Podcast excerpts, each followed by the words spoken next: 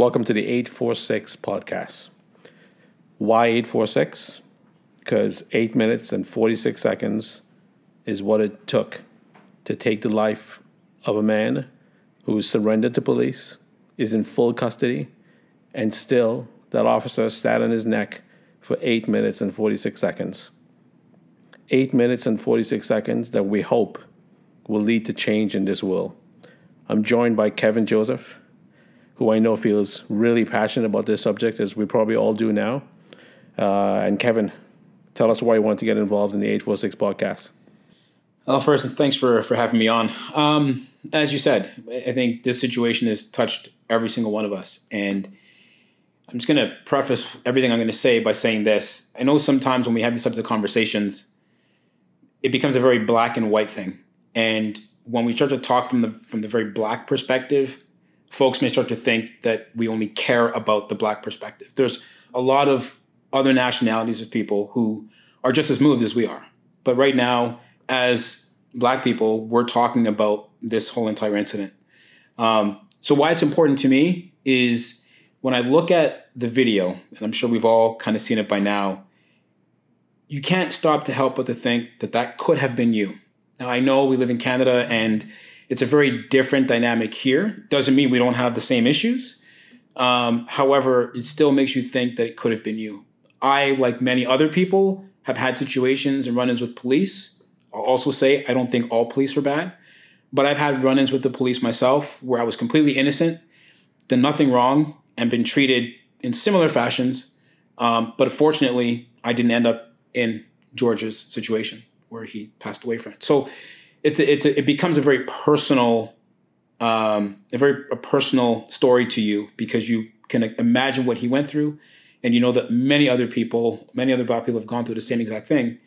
And uh, i think it's about time that we start to really have some deep sincere conversations about uh, what happened. And not just about what happened but what we need to do in the future to uh, ensure it doesn't happen ever again. Yeah i couldn't agree more you know. I've been on the sidelines my whole life uh, I've seen people have some of the worst experiences with police.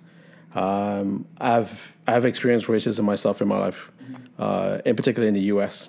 I know we're in Canada, and this is sort of a safe spot to be. Um, but if you watch that video, I don't care if you're in China, if you're in Russia, uh, it doesn't matter where you are. You're gonna feel something. Yeah. You know, you watch another human have no regard for another person's life. Right that doesn't happen every day. Uh, that's the thing that really got me off the sidelines. Stop being a spectator and participate in the dialogue that could lead to real solutions and real change. Uh, yes, this is a conversation about racism, but it's definitely a conversation about policing. Hey, for sure. Policing needs reform. Mm-hmm. These guys don't seem to be highly skilled or highly trained to deal with difficult situations. And when you add in racism, that's a powder keg. Yeah. You're asking for trouble. Yeah. We have to do something to, uh, to, to make change, to impact change. Uh, whether that's getting, getting involved at the local government level, federal government level. Uh, change takes time, but it can happen, but it needs everyone involved. Mm-hmm. And we got to find people who are in, so to speak, this side of the conversation to be motivated enough to put themselves out there and get involved. Doesn't matter what that looks like, but everyone needs to get off the sidelines and get in the game, get involved. We have to be part of the solution for sure.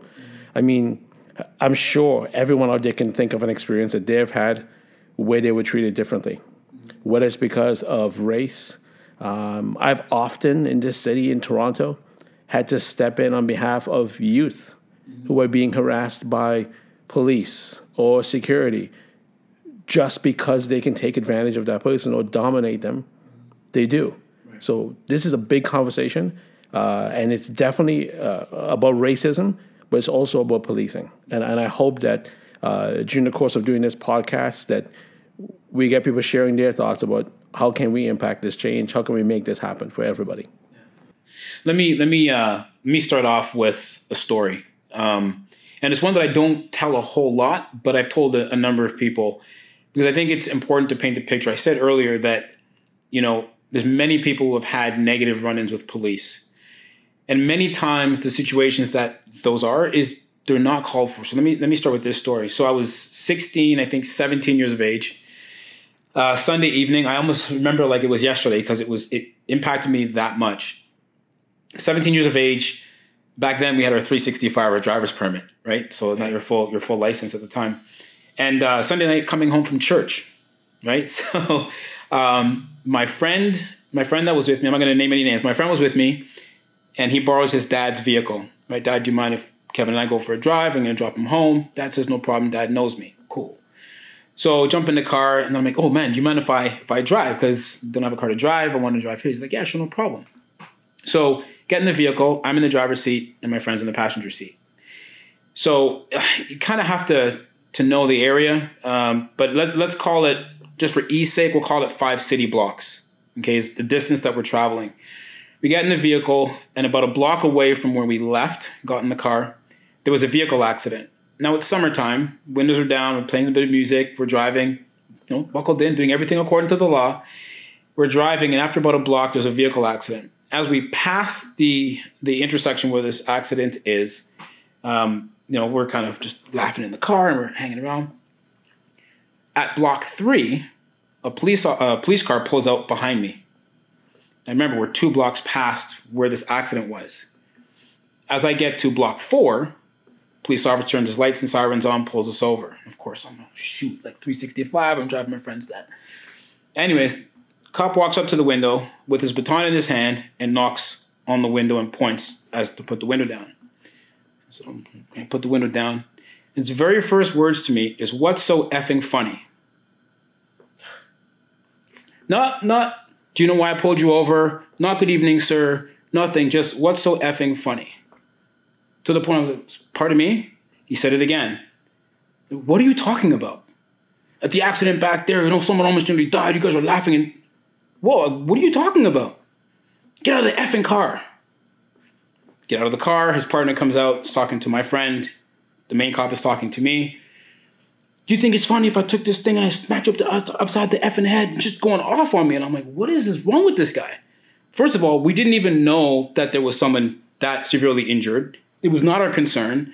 We're driving with our windows down, minding our business, and here's how he's treating us. Now, fortunately, if it wasn't for, quite frankly, the grace of God and another friend of mine's mom came walking down the street. She sees us outside of our outside of the car with our hands on the police car, and she walks up and she says, "Officers, what's going on?" Well, you know, ma'am, there was a very this guy flips the script. Now he's Mr. Polite. Yeah. No, ma'am, these guys there was a very serious accident, and they thought it was funny, so we're deciding to have a little talk with them.